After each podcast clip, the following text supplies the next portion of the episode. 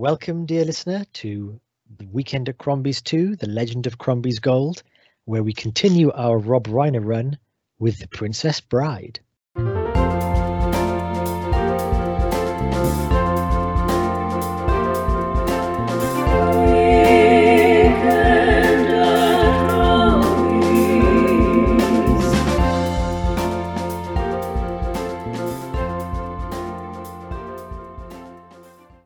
Welcome, dear listener, to Weekend at Crombie's 2, The Legend of Crombie's Gold. I am Hugh, and I'm not left handed either. and I'm Dr. James Evans, Esquire. Inconceivable. Is that your new title now? James yeah. Inconceivable. I mean, there are. Some, The film is full of potential quotes, isn't it? I, I did rack my brains thinking, is there one that no one will have heard of? But it's impossible. Every single line of this film is inherently quotable. It is really, isn't it? Yeah, yeah. that's true. Yeah, definitely. So to have a quick recap on our, yes. on our on our Rob Reiner run, this is this is right in the middle of it, isn't it? With, uh, with it is. Three yeah, well, films in. yeah, so he'd have, by this time he would have I think very well established himself as a, a, a, successful director. This is Spinal Tap, The Sure Thing, and Stand By Me. But I think actually this probably is the transition between cult and commercial success. Um, so this is Spinal Tap, The Sure Thing, Stand By Me. I think smaller films, slightly more cult um, at the time. The Princess Bride has become a bit of a cult behemoth, obviously, but it's it's for me that bridge between the the earlier films and the kind of the later commercial behemoths of, yeah. of when when Harry met Sally, Misery, and A Few Good Men. So, well, this, massively, this, massively successful in its own right, though. Too, you know, had it been, uh, oh, of course, had yeah. it been in itself, it's like yeah, like, oh, yeah, and but that's I suppose that's what I mean. That that this is this is a relatively small film budget wise. Yeah that did well, but it wasn't huge success at the box office, but it did well. It did yeah. well. Um, washed its face. It washed its face. It was a step up, I think, in commercial success from the previous three, but it, and it gave a bit of a flavour of what was to come. I think with Rob Reiner. Yes. Yeah. Yeah, that's right. Yeah, it was a, again Stand by Me a bit more of an edge to it. Uh, Spinal yeah. Tap was was was very out there. This was this was yeah. driving us towards Harry Met Sally. But this can we can look at this in the in the analysis. Shall we? Shall we skip uh, quite lightly through the uh, the synopsis? Well, there's everyone of, knows this, don't they? There's a lot of plot to this, but we uh, do we do we need to go through it, or we should uh, we should we should least... we should touch upon the main points. Yes, because it because it's our, it's our tradition and it's the only style we know how to approach this. 65 minutes later. We'll we'll see how we can do. We'll see how we can do. But um, for the whole thing is is the Princess Bride is an actual book, and um, we yes. begin we begin um, with uh, with a young grandson um, in his sick in his bed when his grandfather comes along with a book, um, who he takes well, it's an actual book and an actual book, isn't it? Yeah, yeah, he's, it's a he's, double actual book. Yeah, we should say the the young grandson is played by Fred Savage. Um, yeah, uh, uh, what you would say could, is un, undeniably Savage. his peak. His peak. Yeah, yeah his peak Savage yeah, peak savage. Um, and uh, Peter Falk, who's uh, also quite remarkably had to age up for the role. like, Did you ever imagine any role where Peter Falk needs to age up? But he does. I mean, Peter, Peter Falk's by the late eighties had been around for about eighty years, and yeah. yet was still only forty, or something like that. Otherwise, again, the only thing you need to age up is like put some grey in his hair there because his voice yeah. is is he had a, you know he had a grandfatherly voice when he was about twenty. Um, and also he's channeling he's channeling a little bit of um, Columbo here, isn't he? Well, I think that's just his style, but he's, he's got that kind of Walter Matthau, not Walter yeah. Matthau. Um, no. Who are you thinking of? Uh, any anyone from the cast of Cocoon? but yeah, that's true. We digress. Anyway, the the, the interesting thing about the, so this is it. The grand grandfather tells the story of the Princess Bride to the grandson, and we get the whole Princess Bride laid out to us as a film, and they cut back and forth to the the grandson. Some for comedic purposes. Sometimes the grandfather will just stop the action in the most exciting bit and say, yeah. "Should we stop here? Should we stop here?" And in both the grandson and you and I going, "No, keep going." Yeah, exactly. Although um, you know, there's a, there's a cynicism, isn't it? The, the grandson at the start is thinking, "Oh, there's too much going to be kissing in this." Yeah. This is well, oh, the Princess Bride, and then by the end, he's absolutely gagging for the story. Yeah, well, this is the thing. Yeah, he's uh, he's not interested in the book. He, he's he, his best thing is does it have sports in it? Um, yeah, yeah. Uh, but also, he's actually not that interested in his grandfather either. He's he's found his grandfather a bit annoying. We think, yeah. um, which is which is nice because the framing device is not just will the grandson become engaged in the story, is like will the two of their relationship grow as well. Yeah, uh, and it's very sweet. I mean, it's it's, it's actually given it's in it's one of the most pedestrian part of the story, it's also one of the more of the most heart in it. I really, I'm really moved by that now. Yes, more than I was when I first watched this. And my only Absolutely. previous time of watching this, which was probably when I was 11 or 12. Yeah. Um. So yeah, I agree. Yeah, I think. I think now we're old and sentimental. It's it's, Yeah. it's lovely. It, it also helps that Peter Falk is an is an exceptional actor, yeah, and Savage is peak Savage. Yeah. I would say Peter Falk is an exceptional character actor too. He is he's exactly that that kind of warmth and that kind of um. He's a perfect grandfather there. He is. He is, and and I yeah, we talk about Pete Savage. You, you do yeah. Fred Savage is one of the premier child actors. Like oh, come on. he just nails it. he really does. He really does. He's like he's your quintessential 80s child character, isn't he? He's- He's yeah, yeah. perfect. Yeah, but there's, there's scenes like when he goes, you know, um, I, I hate, I hate when grandfather comes in and pinches my cheek. It's like he won't do that. He comes in, and all you see is Fred Savage's cheek being pinched, and his eyes immediately roll over to his mum and silently say, "I told you he'd do this." It's brilliant. And it's, it's this perfect. Yeah, and do you think if had you cast a one of his contemporaries, like say Macaulay Culkin, Ah, you'd be no, annoyed with him by now. You'd want to slap him. Um, yeah, you but- would. But look, Fred anyway, that's 10 minutes on the very first scene. and the framing device. It's it's the first scene and the end scene. We, we, yeah, true. but okay, he tells the story about um, Buttercup, a, a young a young farm girl who's uh, Yeah. Who is who lives with the farmhand Wesley, um, and all he ever she keeps ordering around because she's a bit mean, and all he ever says is "as you wish." But uh, he after after doing this again and again and again, she realizes every time he says "as you wish," he's really saying "I love you," and they fall in love. And this is about five minutes, like they're in love, But fantastic. even that bit's sweet as well, isn't it? Oh, it's so nice. It's just, and it, it- starts off at a rollicking pace because you're just straight in, aren't you? Oh yeah, the, the, um, they, um, yeah, there's. They're in love, and actually, at the end, slam cut to um, Fred Savage going, "Is this a kissing book?" Which, um, as- there's, there- there's a bit of kissing. yeah, which which also is a, a wonderful phrase because my kids and I learned that, and we can we can immediately Ah. jump to that cipher and it's like, "What's this movie? Is this a kissing movie?" um. Anyway, so uh, so Buttercup and Wesley are in love, but before they can get married, Wesley must seek his fortune. But he goes off to seek, seek his fortune, and his kill his ship is attacked by the dread pirate Roberts, and he's never seen again. So Wesley is presumed dead, and that's that. So poor Buttercup is heartbroken. Five years pass, and um, she then the Prince Humperdinck, the uh, the heir of Florin, um, has, has basically who's who plays Prince Humperdinck? He's um, Chris Sarandon. I say we should have spent yeah, Buttercup is I mean everyone knows this. Buttercup is Yeah. Robin Wright in her first role, and Yeah. uh, and uh, Wesley is Cary Elwes um, in in fine swashbuckling form. Um, but yeah, Prince Humperdinck. We don't know why he's picked her, other than the fact I think he's well, he, we know why he's got he's got an evil plan. Yeah. Um, And she's so pretty. that's true, but that that doesn't come into the evil plan bit though, I does it? suppose not. No. But it'd be, I mean, it'd make the film a bit rubbish if he married it. He was going to marry it like a, a, a wench. How dare you?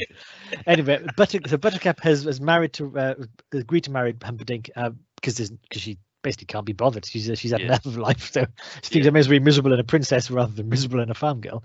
Um, Yeah, she says she, she doesn't love him, but she'll put up with it. yeah. So, but before the wedding, though, she is kidnapped as she goes riding the forest by three outlaws: a uh, a, a Vis, Vin, Viz, Vizini, Vicini, yeah. Vicini, yeah, um, played by Wallace Shawn. I know, a, a, a tiny acidic Sicilian. Um, a, a, a giant, pl- Fezzik, played by Andre the Giant, um, and oh my God, he's big. I mean, you yeah. know, well, he's over know- seven foot tall. yeah, but he's big as well. yeah, he's like a- yeah. It's his hands. yeah, his head. Hands. Yeah, He's a big fella. I mean, I know his name's Andre the Giant, and he's famous for being a giant, but he's a big fella. he's he is Yeah. quite literally a giant. Yeah, and then a, uh, a Spanish swordsman named Inigo Montoya. Um, yeah, more by, of which um, later. Mandy Patinkin. Yes, not Spanish, but my God, he Mm. plays it well. Um, uh, so the three the three outlaws kidnap Buttercup without much trouble, and they they set sail.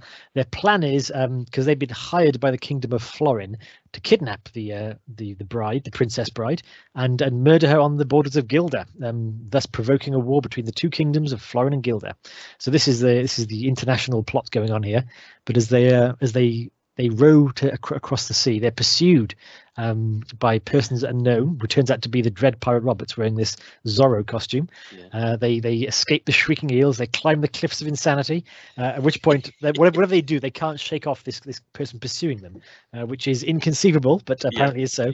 Uh, so they leave. Um, they leave. So they uh, uh, Fezzik and Vicini trav- move on with their prisoner and leave um, leave Inigo Montoya at the top of the cliffs to uh, to kill the the man when he comes to the top.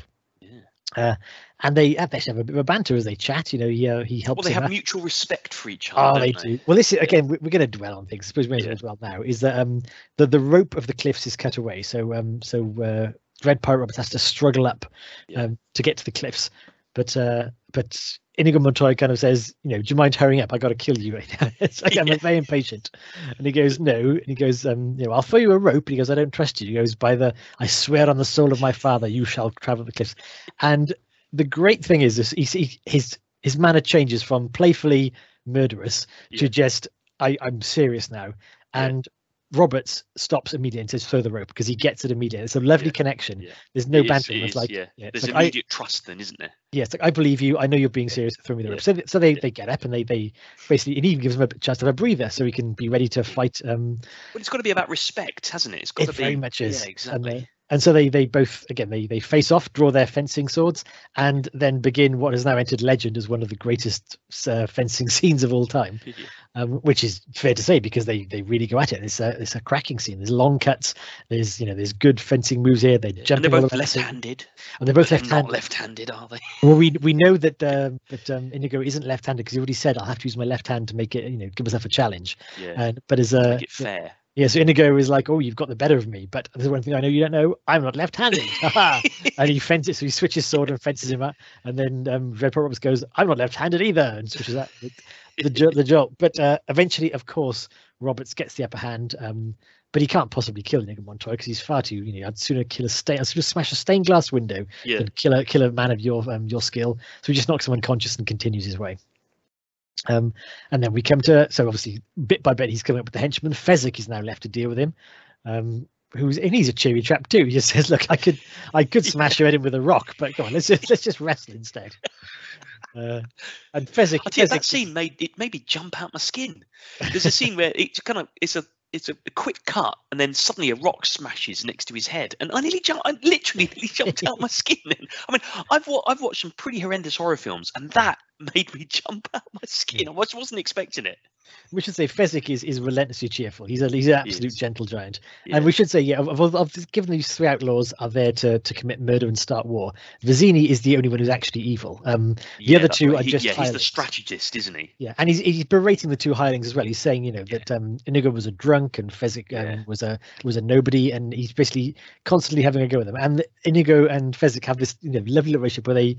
Like when Fezzik is berated for being stupid and brainless, Inigo will kind of pop up and, and just kind of um, teach him. He, they have a little game where they rhyme things. Like I'm Yeah. sure he doesn't mean any harm, but he's very short on charm. and you can just see that he's doing it just to cheer up Fezzik and give him a bit of yeah. self worth. And the two of them have a nice rapport. Um, notwithstanding, Fezzik's still there to kill Wesley, but Wesley managed to basically jump on his back and put him in a sleeper hold, um, and, and just you know lies him down. Then you think uh, dream dream of large women. Mm, yeah. So uh, so now having bested two of the three, it's now for the final showdown of Vicini, who uh, who again has got Princess Buttercup at knife point, so uh, nothing can be done. Yeah. But, it's good uh, as well because Vicini, uh, Vicini is the only one you want to to die. Oh God, He- yes. you know he's oh he's a pompous, and Wallace Shawn plays it really well. Yeah, not that he's not fun to watch. He's Oh, immensely no. fun to watch. Um, Yeah. But but he's he's got his comeuppance coming. Yeah, Shawn is is absolutely sneering and shrieking Yeah, at this, um, and he's basically just saying, you know, are you you can beat the swordsman, you can beat the giant, but you will not beat my wits. Mm. So um, Robert sets up this trick where he's poisoned a, a wa- goblet of wine, and uh, Vicini has to guess which one contains the poison. Vicini goes off on some wild trails of logic. uh, thinks he's bet bested him and lugs back the wine, and he's still laughing his head off as he collapses because, Yeah. of course, Roberts has poisoned both of them. He's immune to the poison himself, um, which is not quite. Well, I suppose it's the best way of winning with your brains. You just you stack the odds so you can't lose. Yeah, Um, exactly. So there we go. So uh, we've uh, we've he's he's now he's now in possession of the Princess Bride. So uh, he's he's quite cold with that. He's uh, but uh, he's he's now Well, yeah, we, we don't really know who he is, do we? oh, he's wearing a mask, you see, Yeah, and uh, exactly. yeah. Um, so uh, he's uh, but he's he seems to buttercup because he keeps berating her for being uh, a false. You know, he uh, how you you you uh, always said, "I yes, I knew Wesley. He said he loved you, and how he would weep now if he'd known what a false uh, woman you'd been. You, you lie, la la." So he's having a- he's having a right go at her. At which point, um, she pushes him off a hill. Yeah. She's had enough. And as he Um, goes down, he says, "As you wish." As you Yeah, wish. And then she realizes. Yeah, my poor Wesley. So she jumps off the hill as well. I think at this point, yeah, um, Humperdinck has been pursuing their trail ever since. So he's riding after them. Um, but they, What uh, I hadn't realised at this point here is that um, that scene when they're falling down the cliff and Yeah. then they end up at the bottom of this um, dale, walking into the distance, is filmed at Lathkill Dale, which is about five miles from where I live. oh, and- really? I went there a few weeks ago without even realising. There you go. So you and Emma were not tempted to recreate the scene. I didn't know. Oh, well, had you know, I'm sure she'd have loved to push you down the cliff. She'd fight anyway. I, d- I did look at the, the actually we, we did ask where's this filmed because yeah it, did, it had, a, had an English look to it but um It is. It's, it was filmed in the Peak District, and a lot of Oh. uh, lot, a lot of the film was done done in the Peak District. Yeah, so does the Peak District have rodents of unusual size? it does. Spoilers they're coming up. so Yeah, yeah, Humperdinck yeah. Humperdinck and we should mention uh, Count Rugen his henchman um played with absolute Glee. deadpan deadpan glee by uh was it um Christopher Guest Yeah, uh, who I think again is he the most um most appearing in uh, Rob Reiner's films? probably uh, because he's in A Few Good Men, isn't he? Yeah, obviously in Spinal Tap. He's in Spinal Tap. He's in this. Was it? Not sure if he was in When Harry Met Sally. Yeah, but there, there, there, Yeah. he's, Anyway, he's in a he's in few. um, and he's he's very funny in this. Yeah, he we'll come, we'll come. We'll come to him, but um, yeah, I mean, Humperdinck is is the proper pantomime villain. He's going on like puffing himself up and all this kind of stuff, and Rugen is just there, um, pale faced and deadpan, and Yeah. everything is just like, oh well, I guess we'll have to pursue them then, won't we? That's a very cunning plan. yes, well done, Your Highness. Yeah. Um, this is why you Humperdinck just goes, look, I'm trying to start a war, murder my bride, I'm swamped. Well, if you don't have your health, you really don't have anything. Go take care of yourself, my, Your Highness. Um, yes, we we revealed now what, what Humperdinck's evil plan is. He he is, of course, the one who hired Vicini to do all this because he wants to start a war with Florin. Um, so uh, yeah, poor old Buttercup is just collateral. He plans he planned for her to die, and now he plans to re- recover her so he can kill her herself and start the war. Um, what a swine! But uh, before that can happen, is um, Roberts now Wesley to be revealed um, is taking Buttercup through the uh, the fire swamps um, to get away from their pursuers. Uh, they they have some adventures in the fire swamps. They- There's fire. There are there's fi- swamps. there are swamps and there's, there's rodents uh, of unusual size, which yeah. are hilarious on so many levels. partly because uh, their name, partly because um, Wesley is, is quite cheerful. going, We've avoided the fire, we've avoided the quicksand, and the only third thing is rodents of usual size. And it's like, but I don't think they exist. At which point, what can only be described as a small man in a rat costume launches himself at Wesley, and they have an almighty fight. I think, I think it's it's the one scene that possibly could push it up to a 15 certificate because it's quite violent. Oh, he's biting him and everything. Yeah, I mean the uh, Yeah. yeah, it's um, it, I mean, apart from the fact it's it's both hilarious. Yeah, it's quite vicious too. The rodent is going for it. The 80s were a different time, weren't they? Oh, they were. Um, but having defeated the, well, yeah, yeah, defeat the room by setting it on fire and stabbing Yeah. it repeatedly. This is a kids' movie. There's a lot of stabbing that goes on a bit later in the film Oh as well. Just goodness, yeah. arms getting stabbed and stuff. Oh my god, yes, yeah, yes, yes. Um, I mean, yeah, for a kids' film. But they stagger out, but they are now surrounded by uh, Humperdinck and Roygan and their armed men. So uh, there is no hope. Um, and Wesley's prepared to make a go of it because he's well up for fighting. Yeah. But Buttercup, having seen the crossbows aimed at him, thinks he's probably not crossbow proof. Um, cuts a deal again to say, "I will marry you, Humperdinck, if you um if you spare Wesley." And I don't think Wesley takes this as betrayal. Um, No, he looks a bit hurt, but she's saying, "Look, I I, I had the power to save you. Yeah. I can't I can't see you dead again." Um, Yeah. And uh, and true love will find a way. They keep repeating this, like, "Yeah, it's true love. We'll get together," and this kind of stuff. Um, so there we are. So Wesley, uh, so Wesley, the, the deal is Buttercup will marry Humperdinck, and, Humperdinck, and Wesley will be escorted to his his ship and set free. That doesn't happen. No, Yeah, instead pit of despair instead. Going to the pit of despair with uh, the uh, the albino dungeon played by Mel Smith, yeah. and uh, and the uh, and, and Roygan with his uh, his machine, which um which siphons life out of people, which is hideous. Um, so where are we now? Again, again for a children's film, Oh, right, yeah, yeah. it's pretty grim. so in the meantime, uh, to connect the uh, what you'd call the A and B plots, um, Humperdinck, for no real reason, orders that the thieves' forest be cleared out by a brute squad, Yeah. um, and so we've been now kept to the thieves' forest, which contains um, a drunken Inigo Montoya who has again been left uh, aimless and has fallen back on his ways, um, and uh, and Fezzik, who has been uh, recruited to the brute squad. So these two meet up again because Montoya is refusing to leave, and Fezzik, you know, obviously gonna not going to hurt his friends. They team up. Yeah. However, we have actually uh, Mr. Crucial part is that Montoya is not just a drunken swordsman; he is Mm. questing relentlessly for a six-fingered man. Yeah. Well, his life is a quest, isn't it? To His find the person that killed his father, the Yes, his- six-fingered man. Yes, his father was a great swordsman. The six-fingered man ordered a sword and then killed his father, and then, uh, well, gave Inigo Montoya, uh, who was a young boy at the time, two scars and uh, and laughed at him. So Montoya spent the next twenty years learning for, to be a master fencer and uh, and looking for the six-fingered man, who coincidentally we've seen Count Roygan has six fingers on his hand. Mm. Wesley spotted this.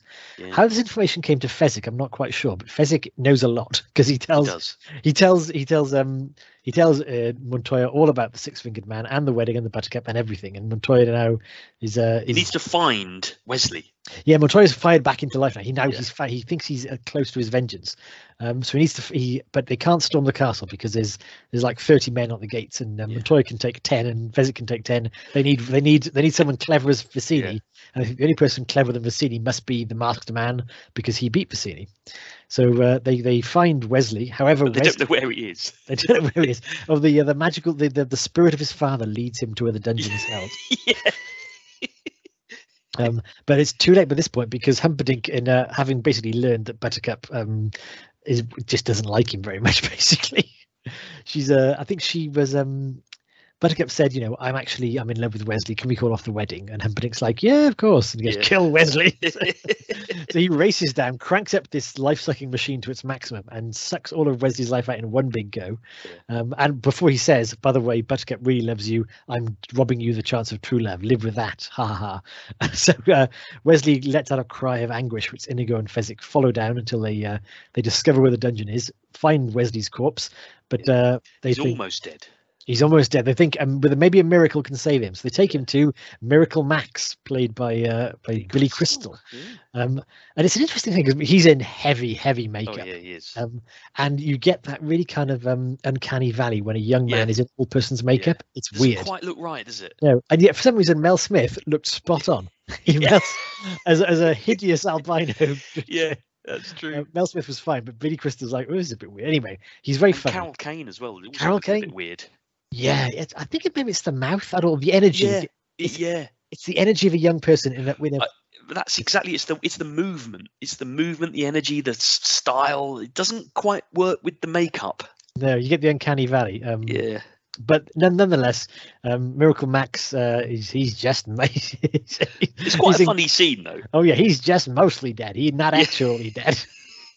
It's Uh, Billy Crystal playing his most Jewish character. yes, I was going to say that.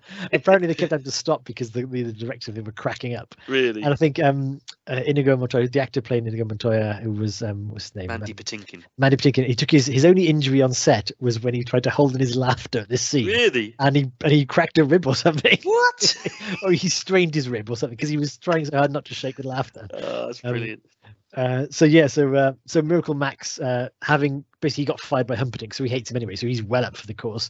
So he makes a magic pill that does bring mostly dead Wesley back, um, Yeah. although by degrees. He's uh, he's Yeah. first his head wakes up, um, but his body is still limp. So he's been dragged around by Fezzik a lot. Um, and with the aid of a wheelbarrow and a large cloak, they managed to make Yes, scarier. the, the Holocaust cloak. It's I- called. That's a strange name for. Can you say a really big cloak? Maybe it has some like a medieval term because of course Holocaust was a name before the Holocaust. Oh yeah, yeah. I think it's it it's the Holocaust. It's like a um, it's like a, ter- a terrifying cloak that you wear that that gives you the impression of being supernatural and all this kind of weird stuff as well. But I think even Which so, just, which it works. Just, call it a big cloak. yeah, that's true. Um, yeah, it, yeah. Just nowadays, just call it a big cloak. Yeah. so, but uh, nonetheless, um, with in the aid of his big cloak and uh, and the wheelbarrow, Fezzik is able to scare off all the guards, um, with with the exception of the uh, the gatekeeper, um, until they arrive with the sword. He goes, "Give me the key. I don't have a key. Get the sword out. Oh, you mean this key?" The gatekeeper just hands over the key. So they're in. Uh, our band are inside now. Um, At which point they basically split up and head for their various revenges. So, uh, so uh, Inigo finds Roygan, um, but not for Roygan basically leg, he sends all his guards against him, who Montoya immediately dispatches, and then Roygan thinks, "Yeah, I'm off," so he runs Yeah. away. Roygan is very practical because then when Inigo is chasing him, he flings a dagger at his, his stomach, Yeah, he is. and yeah. Inigo is, is on the point of death now, and um, and Roygan is like, "Oh, you chased, you spent your entire life trying to Yeah. catch me, and now you fail. That's so sad." then, but Montoya, with the with the mantra of the thing he'd always want to say, saying, "My name is Inigo Montoya. You killed my father. Prepare to die." He uh, he, he gears himself up, and he outfences Roygan despite carrying many wounds. Um, and then just again has the delivers the best coup de grace. He's like he's got Roygan now at his mercy. He's he's pinked him in his arms and his, his legs. He's scarred his face, and it's like you know, offer me money. And Roygan goes, I'll Yeah. offer you money, offer me power, anything, anything. Offer me anything I want. I'll give you anything. I want my father back. You son of a bitch. yeah, It just it? runs him through. Oh, it's Yeah. a fantastic. Yeah, yeah. Um, and then you uh, you cut to, to Wesley, who's still um, he found Buttercup, um, but he's still he's flat out on the bed now because he because he can't move or can he? Um, at which point Humperdinck comes in and is just like, uh, you know, I'll uh, I have to kill you again now. And um, Wesley basically outbluffs him, just saying, you know, we'll we'll fight to the pain. I'll mutilate you. I'll cut you to pieces. Um, maybe uh, maybe I can't move. Maybe I'm still stuck here, but maybe I can get up and walk. And um, Humperdinck basically takes no chances because Wesley goes on and on about what a, what a mess he's going to make of Humperdinck with his sword. And uh, and so Humperdinck, yeah, thinks I've had enough, and then, uh, and, and basically he surrenders to his own cowardice and is left alive to live with his own cowardice Yeah. whilst uh, Wesley Buttercup, uh, Fezzik and Indigo uh, ride into the, the sunset. Um, uh, Wesley and Buttercup have a sunset kiss, and uh, and then the uh, we cut back to uh, to the boy and his grandfather finishing the story, and the boy's like, "Oh well, do you think we could have that story again tomorrow?" And of course, the grandfather, as he leaves the door, says, "As you wish." Ah, lovely. Cut to credits. Fantastic. There you go. We, uh, how long did we take to tell a story that everyone has all heard already? well, uh, I'd say 30 minutes. not too bad, not too bad. Well worth anyone's time. Apparently, there was. Uh, we'll come to we'll come to the acting up. The, the the final kiss was um, uh, Cary Elwes and Robin Wright uh, took quite a shine to each other, and that that Oh, added a lot to their chemistry on set. And apparently, during the, the final kiss scene, they kept finding um, excuses why they had to reshoot it. Oh, Ah. cheeky. It was a kissing movie all along. Oh, it was. It was. Very good. Well done, Hugh. There we As go. always. So As always. as always, well, thank you. So uh, yes, in less time than it takes an elderly man to tell his grandson a book. Um, although, ca- ca- Although point- probably not. point of note, this book is treated like an heirloom. He's like, uh, Yeah. "My- my father read this to me when I was. I'm, I'm going to Billy Crystal here. That's not that's not Peter No, Falk was at all. say. My father read this to me when I was a boy. Um, he said, "My father read this to me when I was a boy, and I read it to your father when he was when he was sick, and now I'm reading it to you." Um, well, why isn't his father reading it? yeah, firstly, he skipped a generation. He's, he's, Yeah. he's jumped the key there. His dad was probably waiting, thinking, "Here's my moment. My boy's sick. He's ready to hear the Princess Yeah. Bride. Here He's we at work, though, isn't he? And Granddad isn't. Well, it's a Christmas movie. There's a Santa Claus on the on the wall. It's a, it's a Christmas. it is, yeah, it is at Christmas. Yeah. Um, uh, but what are we saying? So yes, he. So I'm also thinking the ad doesn't add up because we know when the Princess Bride was written, and it wasn't in like 1900. no, that's true. when in, in the 80s, when young Peter Falk was a boy, you're talking it got to be at least 60 years ago. yeah. This book doesn't predate The Hobbit. No, but is is the book in the film? It's the Princess Bride. Yes, yeah, it is the Princess Bride. But have you read the book? I have not. No, I've seen So the movie. You what need I to read the don't book know- Yeah. Yeah, what I don't know. See, this is the thing I was intrigued by. Yeah. Is the framing device in the film in the book? No, this is the thing. We can come to the, we come, save that for the themes. Okay. But, uh, but also, yeah, the uh, the book was written by William Golding, who was Yeah. on set. So I think some of the stuff is verbatim. Is- from the Ah, book is, is my guess but um i do know that the scenes match like there, there is a, a fire swamps and there are rodents of unusual size Yeah, kind of stuff yeah, yeah, yeah. so that's in the book but um but, so the only logical conclusion is this scene is set in the future fred savage is is probably you know he's probably yet to be born Oh my god. look at that there you go so the computer game he's playing the really rubbish computer game from there's like atari is just just a retro thing he's probably just got that on steam Oh yeah, could be, couldn't it? there you go I think you've thought too much about this i think i've cracked it after all But- these years. But like, what's the what's the point of cracking it? What's the point in making a film and setting it 40 years in the future with the same trappings as the 1980s? Yeah. We may never know. no, and I don't think anyone would ever want to know. But that's not the point, is it? Point is, we will we will take a short break, uh, at which point um, it's allow you to have a, a glass of milk, possibly a sandwich, as uh, as Fred Savage, who wasn't that sick. I think he was probably faking it towards the end. I think it was maybe a school day the next day. Yeah. Um, Although Christmas though, maybe it was next day was the first day back at school. Yeah, you wanted did. yeah, a few Yeah. games of the Atari baseball, or whatever it was. I'm not feeling very well. Do you think I should go back, Mum? I used to get six weeks off school once for being pulling the sickie. Six weeks. What? Yeah, oh yeah. That's a that's another story for another day, Hugh. That's another story for another day. To the point where I had quite a lot of hospital tests. And it was all it was all fake. Yeah. I hope my mum doesn't listen to this podcast because she'll be absolutely distraught. But yeah, six weeks off school. It was amazing. Absolutely amazing. I went to the hospital. I had to have physiotherapy. I went. It was amazing. I think we've just unearthed a piece of the puzzle here. yeah, yeah. Anyway, that's let's just. I'll leave that hanging. We'll talk Yeah, about that we, another we, day. we, we can end on nothing worse than that game. So we'll take a break and we'll come back to our film.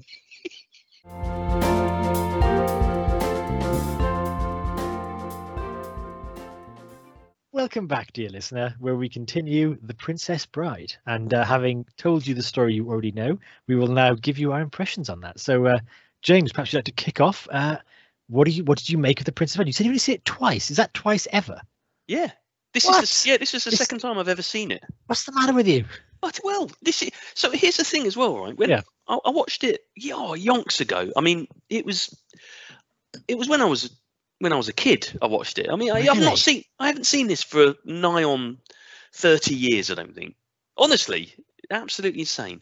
Um, and the thing is, when I, I I I had a bit of a blocker to this because I I didn't particularly, or I remember not enjoying it that much Wow. when I was little, um, or a, a smaller anyway, um, because I don't really know what I, th- I think at the time that this was released, I was more into the serious fairy tale stories like Yeah. and i mean what i'm going to say now is completely ridiculous because none of these are serious fairy tale stories but nevertheless something like never ending story would have been much more up my street because it took it seriously.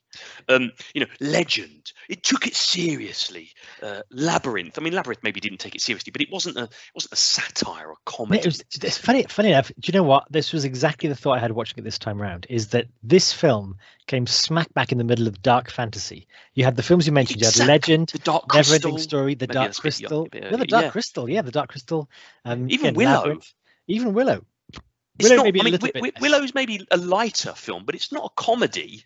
No, but then this is incredibly light fantasy. It's And- it's yeah. It's it doesn't take itself seriously. It's Well, funny. It's humorous. think- it's winking a I little think bit. that's the point. All those other films that I've referenced there all take themselves very seriously. Doesn't mean that they're bad, but Oh, they no. take themselves very seriously. And when at that period of time, I was watching films for the seriousness. I was There's also dark fantasy. Well, yeah, this Father, have you seen Neverending Story? You must watch it. You know, you think when looking back on it now, I think give me, give me the Princess Bride over Neverending Story any day. Well, probably the reason I've seen The Princess Bride so much actually is when I first met my good lady wife. She hadn't seen it, so I instantly got the DVD so we could watch it together. So, but it's like you've never seen it. We must watch it together. I want, Yeah. to, I, want to experience someone watch it for the first time, and that kind of stuff. But um, and obviously, and obviously that's- it's, it's a great litmus test for how someone feels about The Princess Bride. Whether you want to continue the Yeah, relationship. well, that's true. Yeah. So I But- think, I think, I think I, I had a, I think I had built up a bit of a. Oh yeah, the Princess Bride is one of those films that's really overrated. Everyone loves it, but I don't think it's that good. yeah, yeah. And but but um the re- the reality of the situation is now I'm an adult. Um, it's it's exactly the film that I want it to be. yeah. It's it's almost it's flipped completely to to being a film that's um perfect for my adult sensibility. I don't want I want a film about fantasy that doesn't take itself too serious because the genre shouldn't really take itself too seriously. But I, I still, a I, film- I still, I still like Neverending Story and Dark Crystal and all that. I do as well, well. but I do as well, but yeah, yeah, I, I do, but they feel like they are children's films, and I don't think this is a children's film. I think Oh, really? children I- I think enjoy this. Yeah. But I think this is. I think this is more. Well, this is. I've, I've I've watched this with my kids and they've liked it. I have yet to inflict Dark Crystal Return Oh, to yeah, Oz or anything like that that's on them. Yeah, I maybe mean, you're the- right. it's not called dark fantasy for nothing. No. Interestingly, the think the re- I I started thinking about this 'cause why it was so different. I think the reason it gets away with it in a decade when it was. I mean, I can't think of any any other many other light fantasies like this. It's it's No. there was a very strong trend of at least the movies that you remember. Maybe there were a few that didn't survive the test of time, and we'll probably watch them in a future weekend at Crombie's. Yeah, maybe. But yeah. um, even that Hawk the Slayer and Krull and everything, Yeah, even the that Conan the Barbarian. yeah, yeah. So all that kind of stuff. I think it's the framing device is inspired. Not only I think is it, you said it's a very touching story. I think it excuses how it can be a light fantasy because you've, that's a good because you've got you've got the narrator breaking character or breaking the, the character of the film and Mm. chatting about it. Like, is this a kissing film? And then, you know, Yeah. when when when the eels who are you know are quite they're quite they're quite excellent. The, the the shrieking eels are about to eat Buttercup. They're funny in a way that you know they're obviously like rubber eels, but Yeah. they yeah, they're, but they're, they're not though, are they? quite they're- sinister. The music quite sinister. I remember seeing the clip of this like in the trailer when I was young, thinking this is a scary film. Um, but then it breaks to Peter Falk going, "You look a little scared," and Fred Savage is like his eyes was big as saucers, saying, "I'm not Yeah. scared." Goes, I, I, I could stop now if you're scared. I'm not scared. So it Yeah. it it And it's the same thing in in the uh, in in the fire swamp as well. That when when the the, the rats have uh, you know so that, it's the same thing there. It's that's a bit scary, isn't it? Yeah but even but even all the act like during the action, it's like um halfway through, Fred Savage is like. Is, is Buttercup going to marry Humperdinck? That's not right, Yeah. Grandpa. Yeah, Read the story right. Yeah, Yeah. and so you get all this, which is so what you get is an adult figure reassuring the audience Yeah. it's going to be okay. Don't worry, kids. I know, I Yeah, know it's true. scary, but it's she didn't get eaten. So the moment you know, um, and that I think allows the film to be light and in many ways silly in the way that it is. Yeah, In a way yeah, that you're right. if if with the way that yeah, Dark Crystal is. I mean, it is a fantastic film, but it's relentlessly its own Well, film. All of those films are, are good in their own way. Yeah, you know, I, yeah. I like I'm, I'm, I I prefer Labyrinth, for example, to, to the Dark Crystal. It's not really a dark Oh, I love that. I love that. Yeah, I love Lab. I think it's a cracking film, and but it, it it's it's a it feels like a diff, just a different genre to this, isn't it? Really. yeah. Um, but th- there's there's other th- there's other types of films from the 80s where you have kind of y- you get it, it's in the kind of fantasy environment, I suppose. They might be lighter in tone, but they still involve um, troops of characters that together. But uh, and I think this, I think the Princess Bride does it better than them as well. So I'm thinking of something like the, the Adventures of Baron Munchausen, yeah. which is fantastical right but it doesn't it doesn't work anywhere near as good as this but there's a collection of characters this ragtag band yeah. um that Time kind of Bandits. Even the time bandits think this is better than the time bandits Yeah, right? Um But uh, yeah, but if you think you think about it, how these how these other films are divided up. If you look at Time Bandits, Neverending Story, Labyrinth, you've got a modern person, a modern child or teenager in true yeah. and yeah, they cross- and they yeah. cross- they even cross Return over they? They Yeah, cross over, or you've got a world that's entirely self-contained, yeah. like um, the Dark Crystal, which is its own world. yeah. This is the first time you have because Two, the, the, the, the yeah you have two, the grandson and the grandfather, never cross into the world other than reading the story. it's it. just a story it's just to them it's just a story and it always will be and in, in the world of of, of Flo, Flo, Florin and Guilders it's entirely real to them and I think that's quite unique too you have two self-contained stories that don't cross over it's not like um Fred Savage will appear in uh, in the in the castle No, and go hey. I'm, it's I'm impossible because it's a story yeah yeah and Yeah. it's and it's not crossing over in that fantastical way which is again I'm trying to think there's been yeah obviously the use of a framing device Disney did it all the time a book will open and Yeah, the story will yeah. begin so that's not unique but the fact that you have two I guess two two narrative arcs running because there is a narrative arc with the grandson and the grandfather there is they, yeah they, they start off at one point they go on a journey and they end up at a, fi- a different point and and they both i mean e- even the framing device i mean the, the on-screen time for the framing device must Yeah. be what 10 minutes maybe Yeah. if that but Yeah. i- i- in that 10 minutes it's still like a short story isn't it and you still get yeah. you get the characters you get the you get the and i, I agree it's moving the Yeah. ending is moving for that but so yes actually i i i th- I think i agree with you. I think it is more of a children's film because of that. It's safer actually Yeah. because there's always an opportunity to come back to the real world.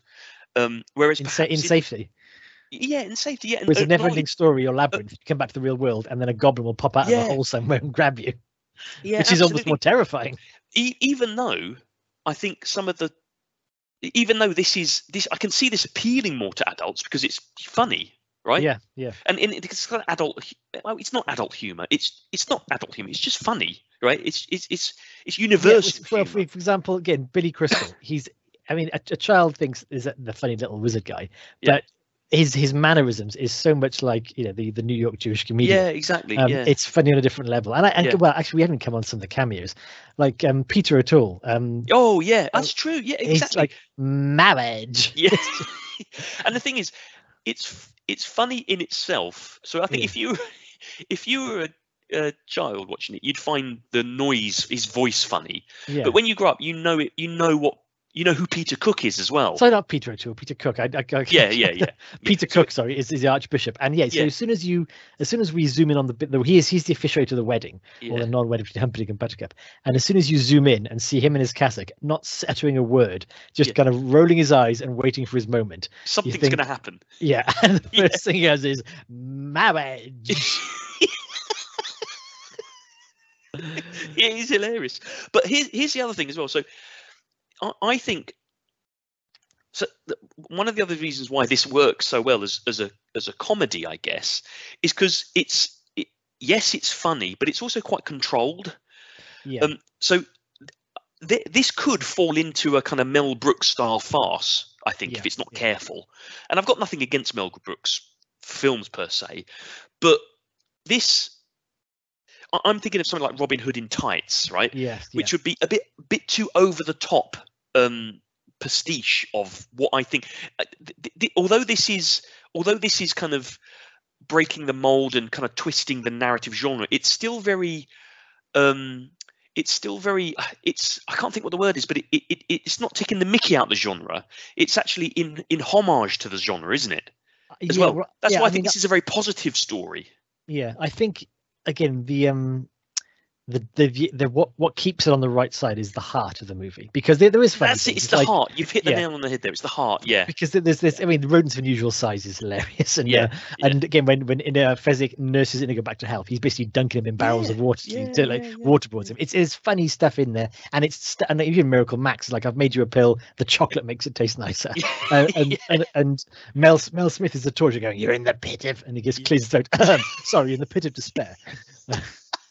Uh, Yeah. So it, it is like little winks in it, but it, what it well, it's got lose- farcical moments doesn't it? Yeah. What it doesn't lose is the heart. Like the the for instance inigo montoya his his story because basically it, there are two arcs we come into the story of it. Inigo montoya has an arc. He's a yeah. it is a it is a for what is essentially a b plot of the movie it's fantastic you can't t- tear your eyes from it is no, uh you're right it's an incredible heart of Yeah. of the fact he is he's pursuing his quest yeah um to to avenge himself and complete his life's work yeah, yeah. um, and I think also Buttercup has a good arc too. She she goes again. She's the one who goes to change. Um, Wesley almost by necessity is is quite a cipher. He's he starts off as the person who just loves her at the beginning. Yeah, then he's yeah. kind of the Errol Flynn character who can defeat anyone to rescue her. And even when he goes through the mill, he's he's still quite cool about the whole thing. Yeah, Um, he is. But but e- e- yeah, you're right. But even that though, the, the the the story of how he became the dread pirate Robert is quite funny. You Oh, know, yeah. the fact that there's lots of them and they just retire. But it's the, the important thing is the name because even that has heart, doesn't it? There's a lot of craft in this, I think. So it, you know, e- even even those throwaway lines or the the the bits that connect the bits together are done in a way that it, it it's not throwaway right? There's nothing throwaway about it. The the um, Vizzini uh, logic game that that's played is hilarious. Um, not not because it's simply a play on words or or, or a, a logic exercise. It's hilarious because it cuts through Vizzini's pompousness Yeah. as yeah. well, right? It's perfect for his particular death, as it were. Um, so I think it's it's really clever. It's really clever. It's done in a way that has that framework. It's solid, and within the framework, you can play around with it a bit. You can have a farcical bit. You can have silliness, but at the heart of it is a story where you care for the characters, don't you? You care Yeah. for the characters. They're sweet, but they have they have soul. And it's a film that's 90 minutes long with lots of characters. Each of them has their bit Yeah. Yeah. clever, clever, clever stuff. Yeah, it is really good. And again, it's um, I think the casting is very good. But yeah, the, the way it's told. I mean, we get with the whole point of looking at this run is look at Rob Reiner's things. He's good with characters. He he's is. great at making you care about characters with with limited tools. Like again, with again not much screen time Mm, and and and only a few scenes. He he gets you into the characters and makes you care about them really quickly and Well, stick you're with right. them. Yeah, the film works hard for its laughs, doesn't it? But it, it- never does it at the expense of the characters. The Yeah. ca- I almost feel like with Rob Reiner's films, the ones that we've watched so far, it character is paramount, and he he almost understands that if you want to make a film that you believe in, that you connect with, it can be the funniest film in the world. You can have lots of humor in it, but if you don't believe in the characters, it's it doesn't work. Yeah, and it's in that case, you'd almost describe him as an actor's director, but that generally means you're giving the actors lots of scenes to do and lots of, Yeah. of business to play with and this kind of stuff. But it's not that at all. It's it's it's, about I, I think Pushing the the actors story. story, yeah, but also having yeah, the, getting the story and the, the actor together actually Yeah, to make it a yeah. really good character. So it's almost like an audience's director. He, gives you characters you can walk away with. Yeah, exactly. And I think you know if if we do if we're doing a, a review of of Rob Reiner, uh, th- this film is another example of a film where his direction is very unflashy. Um, th- there aren't there aren't styles and cues as part of his story. I don't think you could tell that this was a Rob Reiner film. You wouldn't know the markers of it, except that the more of Rob Reiner that we watch, particularly in this run, um, the more I realise that he almost brings together the structure with a solid script, a good story, good actors, and he builds that characterization. So you're watching a film, almost, almost you care.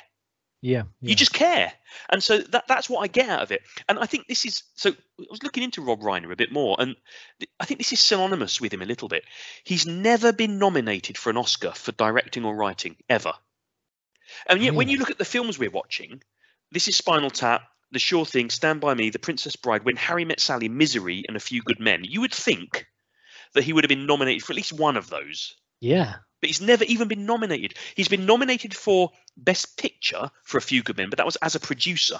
yeah, So in those films as well, you've got um, Kathy Bates won Best Actress for Misery. yeah, Um, numerous Oscar nominations for A Few Good Men, Jack Nicholson, T- Tom Cruise, etc., etc. Um, the Pr- I mean, The Princess Bride wasn't nominated for a single. The only Oscar it was nominated for was for Best Song, which is the end, the, the Okay. storybook story by Willy DeVille. I mean, I like the song. Yeah, Um, you know, so you think, wow. So a guy that has made all of those films, and in them, you know, I don't think all of those films are the best films ever, but they all have, they they're all you care for them all, yeah, right? Never been nominated, and I find that astonishing. And I think you've hit it. He's he, he isn't flashy. He just puts together what I think is a really good, solid. He just knows what a structure of a film needs to look and feel like for it to be emotionally successful. yeah. To be a good storyteller, it's quite a rare thing, in fact. yeah, a good storyteller, but also even even rarer to be a good storyteller, but not be the focus of the story. Yeah, yeah, You know, because I think you know Spielberg's a good storyteller, yeah. but he's a flashy director as well. Yeah, his style is unmistakable. Yeah, Yeah, exactly. Whereas Reiner seems to be a good storyteller, and he's happy to sit in the background Yeah. and let the, let the characters roll. Yeah, and I was thinking this actually to, to pull back into the framing device too. The movie opens. This really surprised me, despite having seen it so many times. The movie opens on a, uh the video game of a baseball computer game. Yeah. So it's a screen of a baseball game, really obviously cruddy graphics and Mm. blink, blink, blink, blink, blink, and this kind of stuff. And you're thinking that's your opening scene for a, The f- Princess a Bride. massive fantasy movie. Yeah, yeah, yeah, yeah. and it's it's such a disconnect. It was clearly intentional, um, Yeah. and it's so strange that yeah, he, he, we begin in the mundane and the recognizable, and then as soon as the book is opened, we're taken off to the fantastical. and again, I think you you you were you when you were referencing this earlier about the the framing device as you know, particularly for children, as that safety net, that bringing it back into the kind of the real world to ensure that it's it is just a story, and Yeah. we're all here enjoying it. We're enjoying Peter Falk reading the story. Yeah. It is um it, it works a treat because of that. It works a treat because of that. Because i then I almost feel, and, and this is on me more than anything else, I almost feel it gives me carte blanche to enjoy the fantasy story because Yeah. it's not real Yes, yeah, because it's a story. Whereas with, with a lot of fantasy, I get a bit exasperated because I think, oh, this is ridiculous. Because it, it's obviously presented as truth. yes, yeah, Because it's a film. It's it's a film of what might have happened or whatever. Whereas this isn't. This is a story, and so it can. And so when when Montoya is channeling the soul of his father to find to find out, you know, etc. etc. Yeah. well, it doesn't matter because it's a story. yeah. Okay, because um, because there's a point when Vincini's talking about Australia being full of criminals. You're thinking this is medieval times. They didn't even Yeah. found Australia yet. But you're thinking, well, he just wrote It's that in the book, didn't he? Yeah. he also wrote that. He made that mistake, If it's in the story. Yeah, this is it. This is it. So it, it really doesn't matter. It could do whatever it likes. And because of that, I can I almost it allows me, the framing device weirdly allows me to relax. Yeah. And go, yeah, okay, I can I, all I need to do is just let this wash over me. Just enjoy the film because it's a story. Yeah. And it's presented as a story and it's meant to be stupid or fantastical or weird because it's Pot Peter Falk reading to Fred Savage. That's fine. Yeah. Whereas if it was just presented as the Princess Bride and that was it, I'd think, well, this is this is a deliberately humorous attempt. You know, I don't know. My cynicism would get it would get my back up a bit. Which is interesting because they you know they they bought the rights to the princess bride they Yeah. um they they got william golding the writer in on it um and you'd think it would be so easy to just film the princess bride Well, it, it is, and it makes me wonder why they did the framing device. I mean, it works brilliantly, but why? I think If it's again, not in the book, why did they do it? again i don't know if, i don't know if about the book but it's, again i don't think it's as it's certainly not as classical as some you know, it's not like the lion the witch and the wardrobe or the hobbit or anything like that so maybe again the, the the novel is just a bit popcorny and having having again peter faulkner narrate some of the bits you know get some of the the nice bits over there but you can also skip over other parts and this kind of stuff Well, maybe that is it. Yeah, you can skip. Yeah, and, and again, that that helps as well because there are some bits that they clearly skip over, and they they tell you they're skipping over it. Yeah, but there's they? yeah, and there was this apparently one scene, and there were no screaming eels when Buttercup leaps into the water, but uh, but there are apparently sharks, and Vizzini threatens her by draining his own blood into a cup and pouring it into the water, so she has to come out because the shark's coming, which is a Right. bit more vicious. Yeah, it is, Um, isn't it? Yeah. And obviously, whereas in this story, we've just got Vincini pacing around going inconceivable, Yeah. um, which again is Yeah. what kids love. It's like the little little um, little angry Yeah. man is getting angrier and shouting, and his two aged go, "God, why, why do you keep saying that word?" Um, so yeah, it's all that kind of stuff. Yeah. I think again we'll come to um if we finish with this on what I think i- another good point of it, which we've talked about before, is the practical effects because this movie is all practical effects, Yeah, uh, brilliant. and yeah. Again some of them again are just like guys in rat costumes Yeah, fighting Wesley. but that's okay, isn't it? it is okay, so can, because we've the things we already talked about, it works. But when you know when the practical effects are practical, I mean we'll come now to the sword fight. Um, yeah, yeah. This, again, this sword fight I think has been dissected a lot, so we don't need to dwell too much on it. But it is brilliant. It is just It's one of the best. I mean, I was thinking there's um when we're watching the um the court jester, there's a couple of sword fights in that which are fantastic. yeah, Uh, and they they feel similar because they're kind of humorous as well. But this one is, it's it's almost taking the Mickey. I mean, it is taking the Mickey, isn't it? That's the point. yeah. it's as- as- brilliant, it's yeah, yeah, as as Wesley and Inigo um, duel, they're referring to the dueling styles they've used Yeah, because it's almost a battle of, of scholarly learning as well. yeah, definitely. clash, clash, clash, and then yeah, and then they switch hands and all this kind of stuff, and they do somersaults, and uh, it's uh, it's great. And again, there's, there's some nice back and forth, and it's like, who are you? I must know. Yeah. Get used to disappointment. Some nice quips in there. But you mentioned it was like the um the stuff from the Court Jester. It's because one of the choreographers was Bob Anderson, who is like the Ah. patron saint of duels. He fought Errol Flynn. He was like a stunt double who fought, fought with Errol Flynn. He's basically starred in and choreographed the lightsaber duels in Star Wars.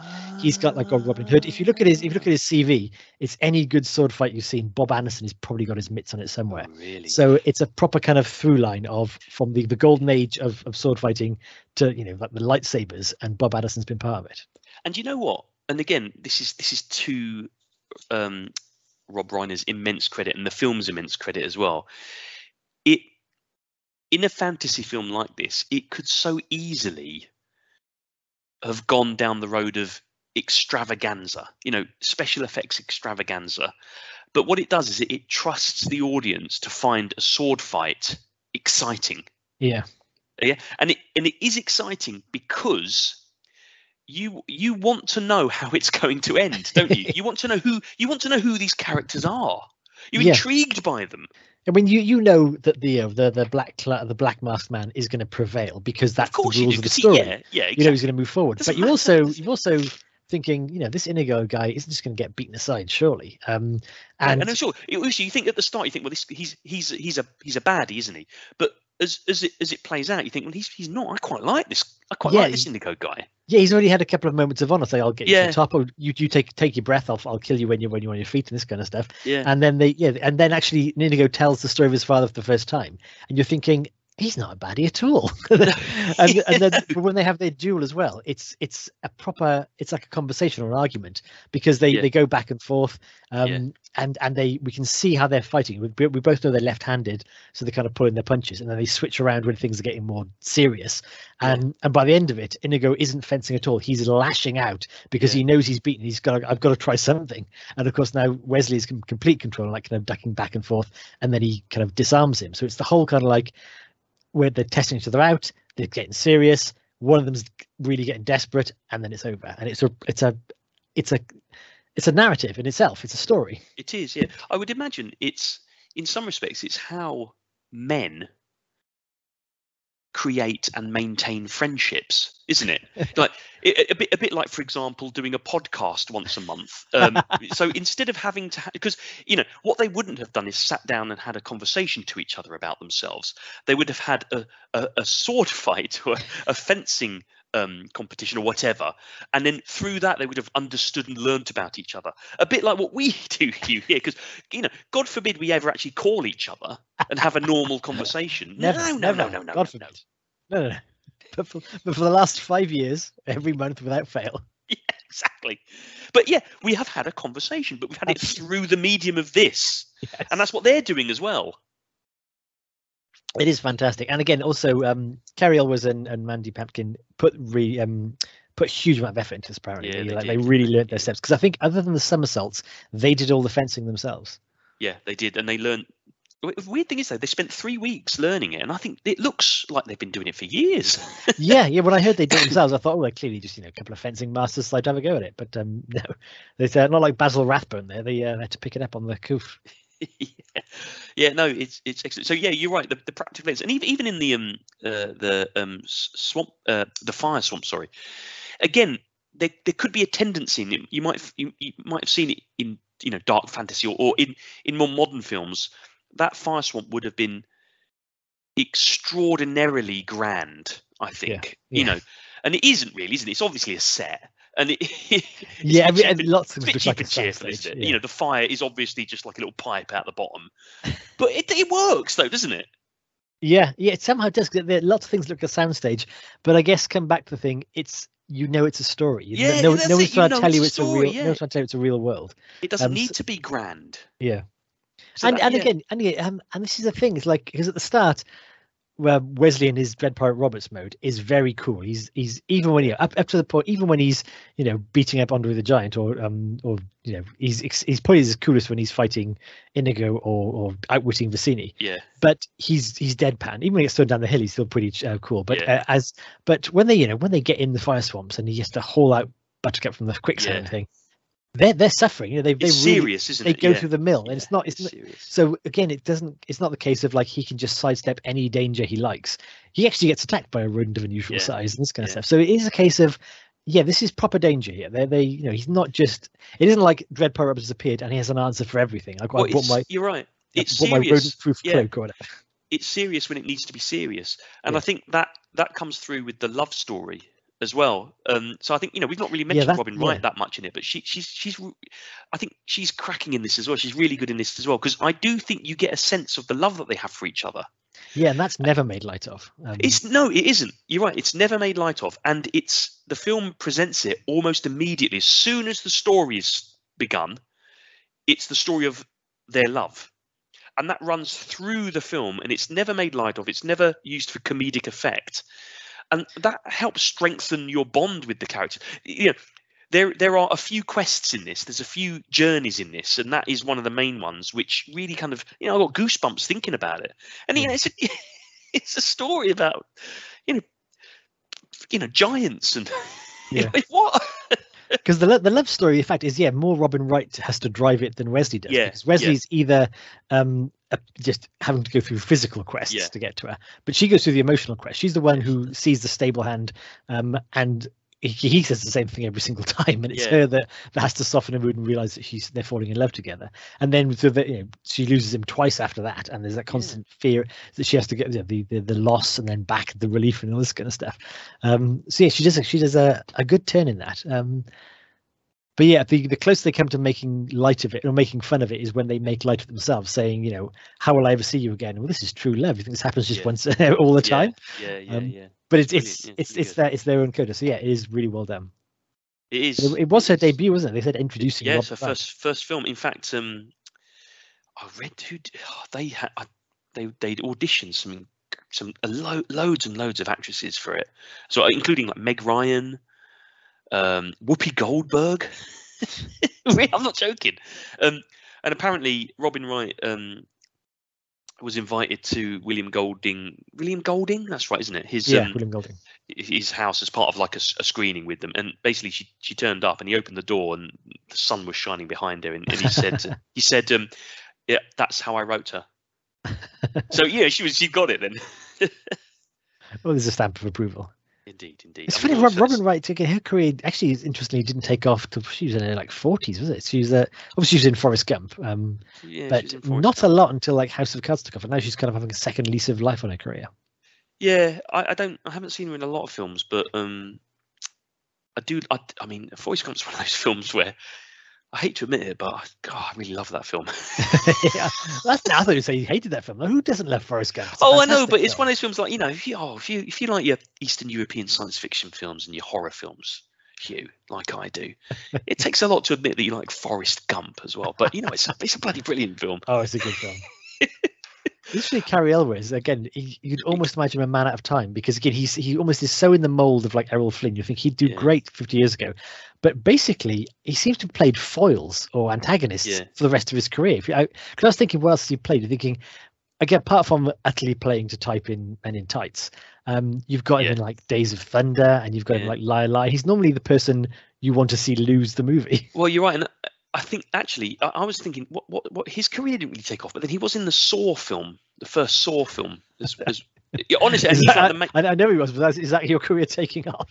well, I mean, it's sort Saw. The first Saw film is one of the most successful films of the 2000s. Well, I, I that's, that's what I think I've already seen the one. I seen that's the one I saw, and I, Yeah. I, I thought actually when I saw it, I thought, oh, they've got a coup there. They've got Cary Elwes. So I Yeah. thought he was he was the star. maybe that then. Maybe he was the the star. in it. Yeah, yeah. Saw, Saw. I think it's like in the top ten film, biggest grossing films of 2000 and of the 2000s. Well, let it's me weird. say the, the only thing I have to uh, to to say good about Saw is the um the trailers always began for the latest horror fest going. If you see Saw, and all you hear is Marjorie Daw. see Saw, Marjorie Dawes. oh, I really want there to be a film called Marjorie Dawes now. yeah. She like hangs around playgrounds. and that could be it. Seesaw, Marjorie Dawes. That's it. It's There you brilliant. go. There's your idea. Yeah. Maybe that's probably Marjorie. Dawes. Yeah, who's playing Dawes. Marjorie Dawes? Well, didn't um didn't Matt Lucas have a Yeah, character called George Marjorie Dawes. No, his members played Marjorie Dawes as well. Oh, well, there we He's go. taken the Matt idea Lucas already. plays Marjorie Dawes There we go. Sorted. in the in the horror film Marjorie Dawes. but yeah, he's he's had a he's not had a stellar. Again, this is again maybe it's the, the curse of being too successful, but again, he had that cult thing. It's almost like Tim Curry in a sense. You you see him all the time, and he does Yeah. great. He's great when you do see him, but you never quite escape from that initial massive success or cult success. Yeah, that's true, isn't it? Actually, yeah, I, yeah. He's he doesn't he doesn't fit in my kind of um, cultural pantheon that much. I've got to say, but you know, I'm sure he doesn't care. I mean, honestly, why would he care? I read somewhere he's also he's the son of like this shipping magnate or something like that. So Oh, it, it may be that he's just not that bothered. you know, if you're independently wealthy, I mean, he's just like, well, I don't really care what you think, mate. Well, I suppose we could also say that uh, Ma- is it, I'm I'm getting his name wrong again. Um, Mandy Pat, Patinkin. Mandy Patinkin or Mandy Patinkin, sure which. Yeah, Sorry, it's a fantastic Spanish name there. yeah. Uh, Mandy Patinkin uh, says this was his favorite movie um, or favorite Ah, character to play, which is, um, and in fairness, Inigo Montoya is the favorite character in the movie too. He's fantastic. Yeah, he is good, isn't he? Um, interestingly, he said that um, he's I think he'd lost his father um, at a fairly early age, and he imagined when he kind of ran through um, Count Rugen, he was killing the cancer that killed his father. ah, He's, he found that he said he found it a very cathartic experience. oh, that's nice, isn't it? And even we, we continue with the good feels. Andre the Giant said he really loved the movie because people looked him, looked at him as a person, not just kind of a, a thing. We've not really. Oh, that's good. We've not really mentioned him either because I do tend to find that in films where they've they've kind of cast non-actors or sports sports people, Yeah, I yeah. guess it's a bit hit and miss. And no, whilst I think it's fair to say that he's not the greatest actor, Yeah. he suits the role though. I mean, I, I, obviously he suits the role because he's a massive man, but Yeah.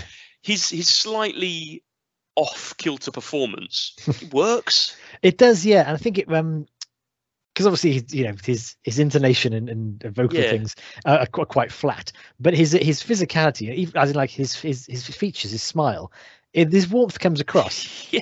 Like he's getting he's, he's got a rock in his hands saying, "It's not my fault I'm born big. I don't even work out, but I've, I've got to crush you now." And it's like, oh, this is, this is very sweet. He, he comes across as a proper gentle giant. Yeah, he does. He does. Well, there we go. I mean, look, there, there you are. It's Princess Bride, isn't It's it? Princess Bride for you. Uh, That's the Princess Bride.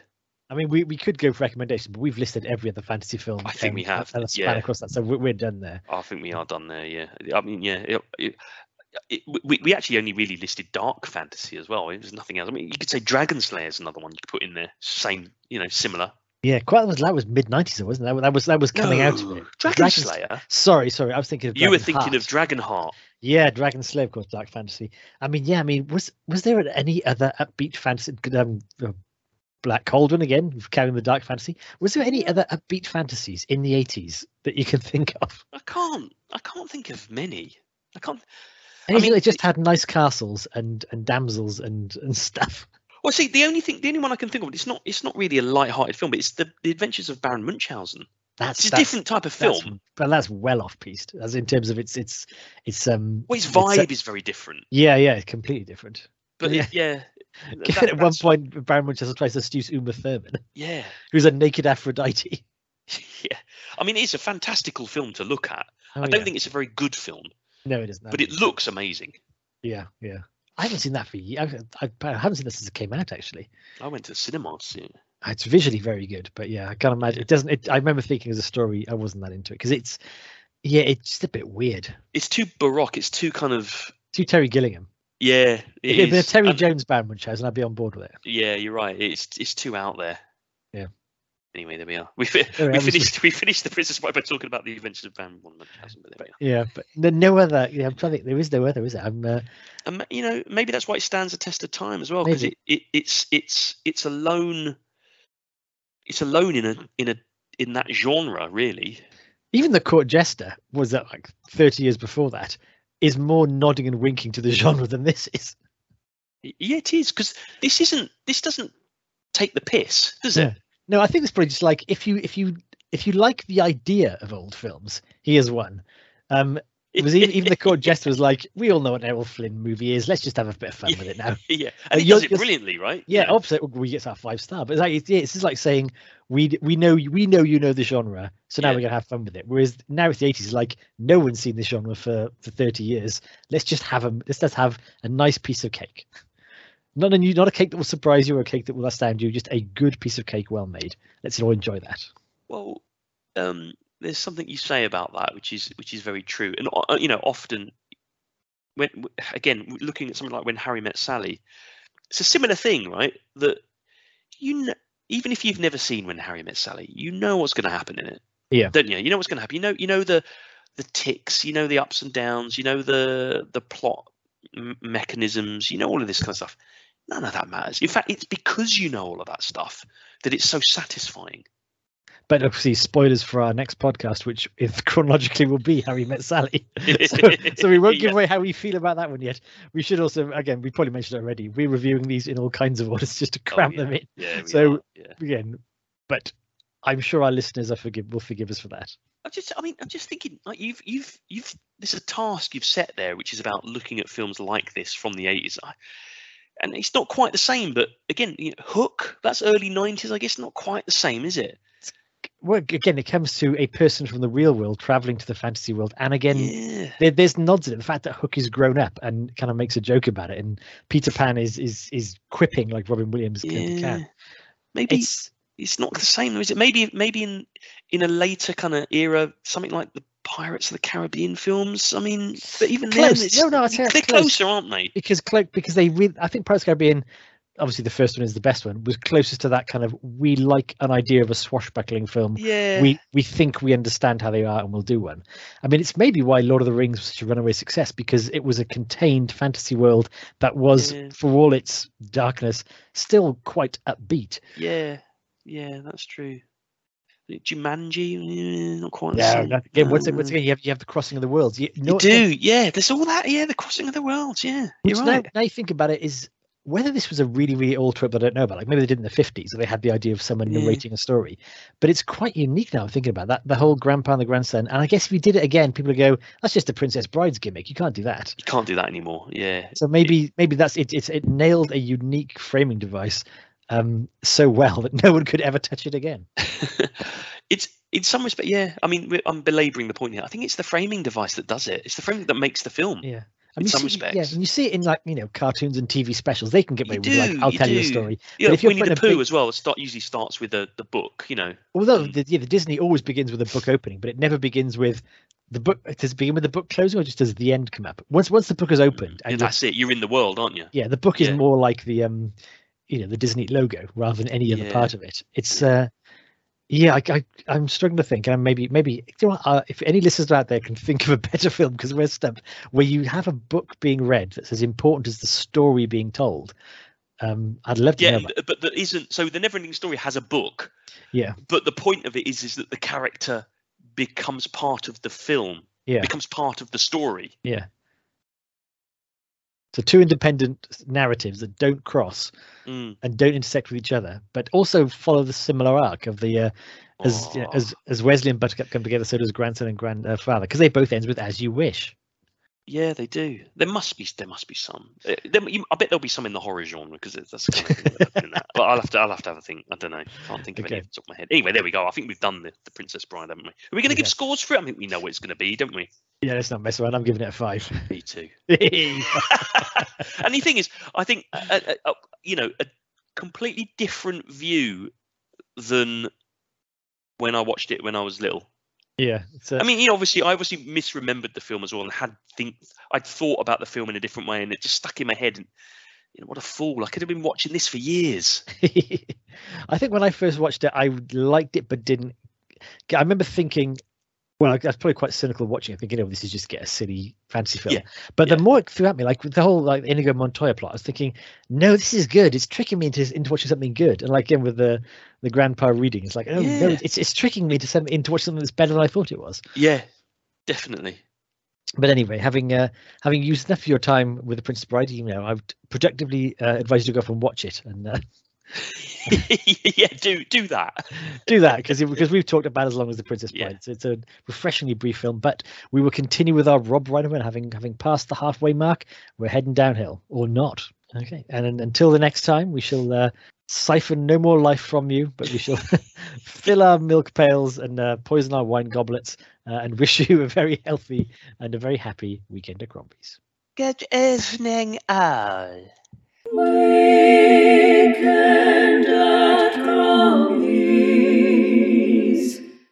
During the day, though, if I said to him, "Should we read a story, read a book together?" He's like, "Nah." Yeah, yeah. the iPad.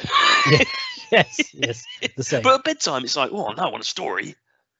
Yeah, it's a very rare one when I say, "Oh, should we, should we up on the sofa and I'll read you a story?" It's Mm. like, nah. Yeah, if we watch a film instead. And deep down, I'm like, yes.